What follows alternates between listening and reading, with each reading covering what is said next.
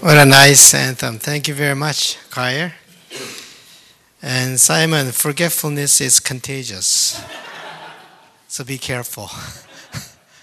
Let us hear the word. I didn't forget. The word is taken from John chapter 3 verse 8. The wind blows where it chooses, and you hear the sound of it, but you do not know where it comes from or where it goes to. So it is with everyone who is born of the Spirit.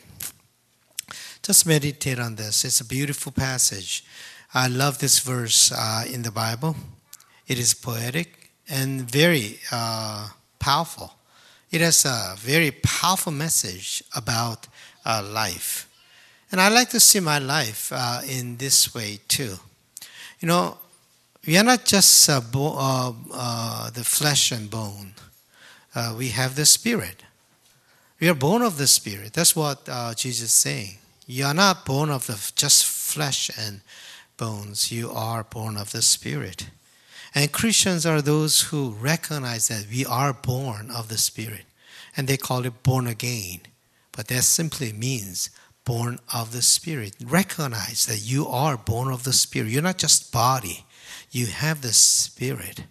And Jesus describes what it looks like to live as a, person who is born of the Spirit. And he uh, visually uh, uses a kind of wind as an example to describe what that life is like. It is very interesting that he used the wind, uh, the word wind, because the word wind in Hebrew is ruah.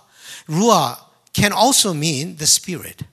So uh, same word, ruah, can both uh, be the wind uh, or uh, the spirit. So uh, Jesus is talking about the, uh, the person's life of the spirit like a wind. And he describes that. So you hear the sound of it, but you don't know where it comes from and where it goes to. and then the, the wind chooses as it wills. So the wind blows. I mean, here the word that what comes to my mind is you do not know that particular passage. You do not know. Uh, so, as a person who's born of the Spirit, you don't know everything. You recognize that you do not know. I mean, it's a very countercultural message. Uh, we are living in a culture where knowledge is very highly valued. Modern people love knowledge, they love to know. Look at the Google. I mean, the, the way, uh, the reason they are so successful is because they can uh, quench the thirst of people's desire to know. So, uh, Google is growing. Uh, like I mean, you punch in a few words or a few few phrases, whole knowledge thing uh, comes down. Probably most likely in one page, the first page, you can find uh, what you want uh, if you uh, put the right word into it. There's a Korean drama called K2 and K2 is that there's a cloud nine. In cloud nine, there's a special room. When you go in there, not everybody can go in. Only a person who has a special privilege can go in. And then there's a special room inside. It's covered by windows, and then within it, uh, you know, people are uh, talking outside. You cannot hear. And then there, you just ask any question, and the answers come with uh, uh, all the description and pictures and everything. But that place is controlling center from there, all kinds of conspiracy, all kinds of uh, things are happening. You know, we modern people are obsessed with knowledge, not to use knowledge for the benefit of humanity necessarily. More often, this, this knowledge is used to dominate, control, to uh, subdue others. That's why they want knowledge so much. Having knowledge is having control. You have to know exactly what's going on in your life. Otherwise, you will lose the control of your life. So you want to know so that you can control your life. And I realized that that is attribute of human beings right from the beginning. When you look at Genesis, the first sin that human beings made, committed, was the desire to know. And Satan used that desire to know. In other words, for them, for uh, the desire to know is desire to control. This is what uh, Satan uh, said to the first human being. You will not die. For God knows that when you eat of it, your eyes will be opened and you'll be like God, knowing good and evil. So then, knowledge, knowing, is to take control over their lives on their own. I think modern world has maximized the desire of the first human being to the extreme. The modern world nurtures the mind, but not the spirit. The mind without the spirit, I think it's very dangerous. It's like knowledge without love. When you have lots of knowledge without love, you know what that will do? It's a very scary. You give so much knowledge to the person who have no love, you don't know what that person may do with that knowledge. And when I look at modern world, it's like this. We keep nurturing mind, the knowledge, knowledge, knowledge.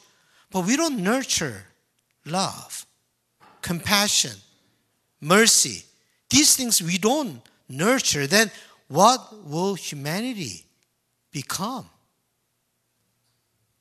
You know, if they're ignorant, that, that's okay. But if they are so smart, so knowledgeable, and yet they don't have love, that kind of world is very scary world to me. You know, I thank God uh, that God is hidden to those who have desire to rule, control, and dominate. If you have that desire to rule, control, and dominate, you can never know God. God is hidden to you. Conceptually, you know God. But deep inside, you cannot never know God. If you have so much desire to control over your life, you can never know God. You, can exp- you cannot experience God in that way because God is God hides himself to those who have this desire to control, dominate, and rule. Thomas Aquinas saw it right when he said, The extreme of human knowledge of God is to know that we do not know God. That's the extreme knowledge of human uh, knowledge of God. The only way for you to truly know God and experience God is to give up your desire to rule, control, and dominate but come to the light with desire to love and serve. Then you will know God. Otherwise, you can never know God. That's why I feel that in the modern world, the problem is people don't know God. We don't know God. We know God only in name. We don't truly experience God. We don't know God because we have so much desire to control over our lives. In that way, we can never know God. You know, as I look back, I had a few turning points uh, in my life that had shaped my life and made a big uh, change in direction. And those turning points were like, uh, uh, moments that I saw light in a way and then changed the course of my life. And I don't think I made those turning points. I don't think it was just purely my intellectual decision to live my life in a certain way. I think there was something in my heart at that time that led me to make that decision. And that something in the heart, I call it revelation. it is only to me, not to anybody else. It spoke to me personally. It was revealed to me. So it's not something I decided, but there's something else outside that planted that thought and uh, in my heart. I do believe that you will uh, have that too in your life. At that time, I didn't know where my decision would me, uh, lead me at that time. But when I look back, God used that miraculously to shape my life and to lead my life. It is wonderful when you look, uh, look back your life in that way. Oh, those turning points really shaped my life. And you realize there's something more than your intellectual understanding. There is something more powerful that unravels your life. There's something more powerful that unfolds your life. So I do believe that life gets unfolded. Life is not something that you make decisions. Life gets unfolded as you live your lives. As you listen to your heart very carefully, then God has put something in that heart. And when you are able to read that, then life gets unfolded. And then you realize the mystery of life. Wow, that's wonderful. Even now, I don't know what's waiting for me uh, uh, ahead of me. Tomorrow, next year, or I don't know how many years, but I don't know what's ahead of me.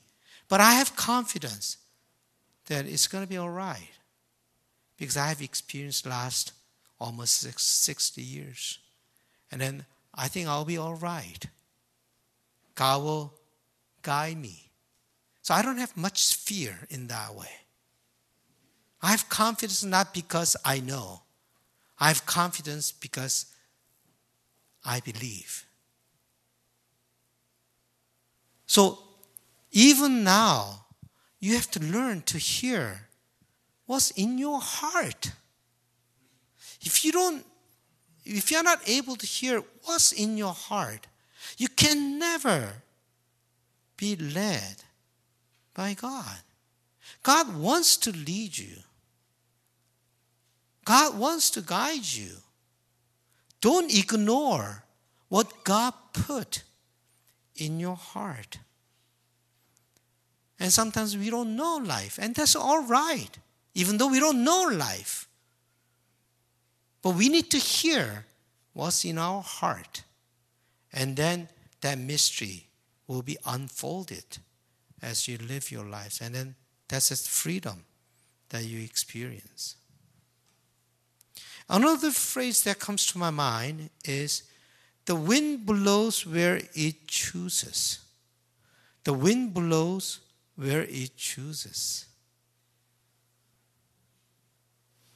I don't know exactly where the wind will blow. I don't know where it comes from or where it goes to, but I do know that the wind chooses its own course. And I realized that God chooses his own way. And I'm I have trust in God's choice. I'm thankful that it's not my choice, it is God's choice. And God will decide where to blow. Just because I don't know where the wind, the, uh, uh, uh, what the wind does, that does not mean that the wind will stop blowing. On the surface, it may look like nothing is going on, but underneath, the wind continuously blows wherever it chooses. That is how God works. God moves where God chooses. You know, often we get discouraged because of the outcome of our life. And often we get bothered by the uncertainties of the future. Often we get tired and drained because of the endless challenges. And often we are let down by our own shortcomings and failures. In spite of all that, God moves where God chooses. That's wonderful news. That's the good news. In spite of my shortcomings, in spite of the outcome so far, God chooses where He will move. When I look at the world around, uh, around me these days, I get quite discouraged. All the things that are going on. How many children must die for people to truly recognize the cruelty of war and the cruelty of human greed. How long? How many people have to die for humanity to recognize that we need to reconcile? We need to live in harmony. We need to love each other. How many people have to die for us to recognize that? Ezekiel, old prophet, long time ago, he cried out like this Mortal, you're living in the midst of a rebellious house who have eyes to see but do not see, who have ears to hear but do not hear. I believe that Bob Dylan was inspired by this passage Bob Dylan is a singer, my, uh, one, one of my favorite singers who just got Nobel Prize. When he got the Nobel Prize, all day I listened to Bob Dylan, from the morning until the evening. You know, uh, he was a, a, Jew, he was born Jew, uh, uh, but later he became a Christian. Uh, and uh, he has a lot of biblical image, and his songs reflect a lot of his biblical image. And then I wish that we had people like Bob Dylan in our congregation. Why don't you guys write some songs? You know, beautiful songs. You can do that. And that's what I like to do. In our church, I like to uh, sing songs that we uh, uh, ourselves uh, made because that reflects our culture, our religiosity, our spirituality. You have spiritual sensitivity. I hope that uh, you have some confidence and start writing songs. And so every Sunday we can uh, sing that song. And when he was, Bob Dylan, when he was 21 years old, only 21 years, you know, he sang this song. Yes, and how many times must the cannonballs fly before they are forever banned? Yes, and how many times can a man turn his head and pretend that he just does not see? Yes, and how many years must one man have before he can hear people cry? The answer, my friend, is blowing in the wind.